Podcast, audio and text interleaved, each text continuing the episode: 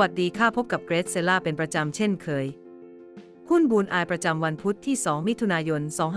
2564 ถึงเวลาซื้อแร่ทองแดงบทสรุปจากการสัมภาษณ์นักวิเคราะห์ Goldman Sachs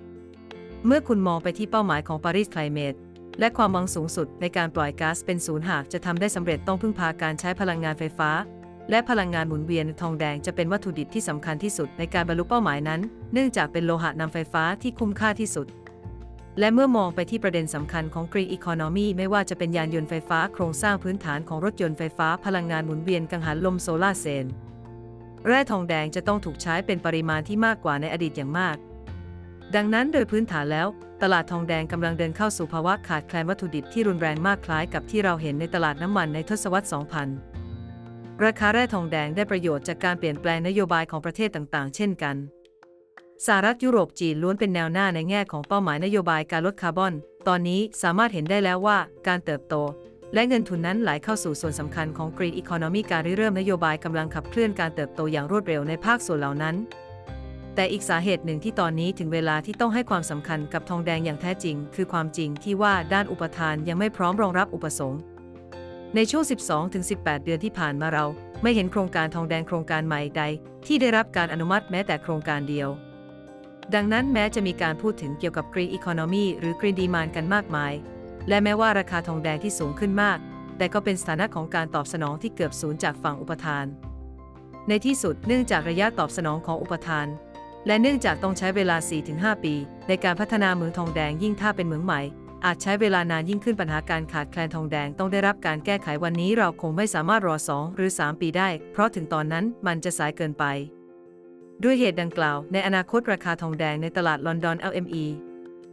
น่าจะไต่ไปอยู่ในระดับ 15,000 ดอลลาร์ต่อตัน เป็นไปได้ว่าในปี 2565 เราจะเห็นราคาทองแดงเฉลี่ยอยู่ที่ 12,000 ดอลลาร์ต่อตันหมายเหตุไว้ว่า ราคาทองแดงเดือนมีนาคมปี 2563 อยู่ที่ 4,500 และขณะนี้กลางปี 2564 ราคาอยู่ที่ประมาณ 10,000 ดังนั้นเพื่อให้ราคาไต่ไปในทิศทางราคาเฉลี่ยดังกล่าว เป็นไปได้ค่อนข้างมากที่ราคาทองแดงจะเพิ่มขึ้นสู่ระดับ 15,000 ช่วงกลางทศวรรษ ตลาดทองแดงทั่วโลกในปีนี้มีการขาดดุลค่อนข้างลึก โดยมีสินค้าคงเหลือต่ำมาก เป็นจุดเริ่มต้น และในปี 2566 ราคาทองแดงจะหยุดชะงักเล็กน้อย เนื่องจากตลาดเคลื่อนเข้าสู่การเกินดุลเล็กน้อย ง่ายๆ ซื้อทองแดงวันนี้คาดกำไรอย่างน้อย 20%ต่อปี และข่าวสำคัญมาก US ดอลลาร์คาดจะอ่อนค่าหนักคาดเงินทุนไหลเข้าเอเชีย โดยเฉพาะจีนทำให้ไทยได้อานิสงส์ไปด้วย หุ้นที่เข้าตาวันนี้เป็นหุ้นที่ลุ้น 3-5%ได้แล้วเลิก ได้แก่ หุ้นอมตะนิคมอุตสาหกรรมราคาปิดก่อนหน้า 19.3 ตัดขาดทุนที่ 18.4 หุ้น ASIMAR อาชิมาซ่อมเรือราคาปิดก่อนหน้า 2.74 ตัดขาดทุนที่ 2.44 หุ้น BDMs ราคาปิดก่อนหน้า 21.6 ตัดขาดทุนที่ 21.1 หุ้น BRR ราคาปิดก่อนหน้า 7.5 ตัดขาดทุนที่ 7.3 หุ้น GULF โรงไฟฟ้า ราคาปิดก่อนหน้า 34 ตัดขาดทุนที่ 33 หุ้น HPF ราคาปิดก่อนหน้า 4.68 ตัดขาดทุนที่ 4.64 หุ้น KKP ราคาปิดก่อนหน้า 56.75 ตัดขาดทุนที่ 55.25 หุ้น LH ราคาปิดก่อนหน้า 8.1 ตัดขาดทุนที่ 7.9 หุ้น MBK ราคาปิดก่อนหน้า 13.9 ตัดขาดทุนที่ 13.3 หุ้น PDJ ราคาปิดก่อนหน้า 2.8 ตัดขาดทุนที่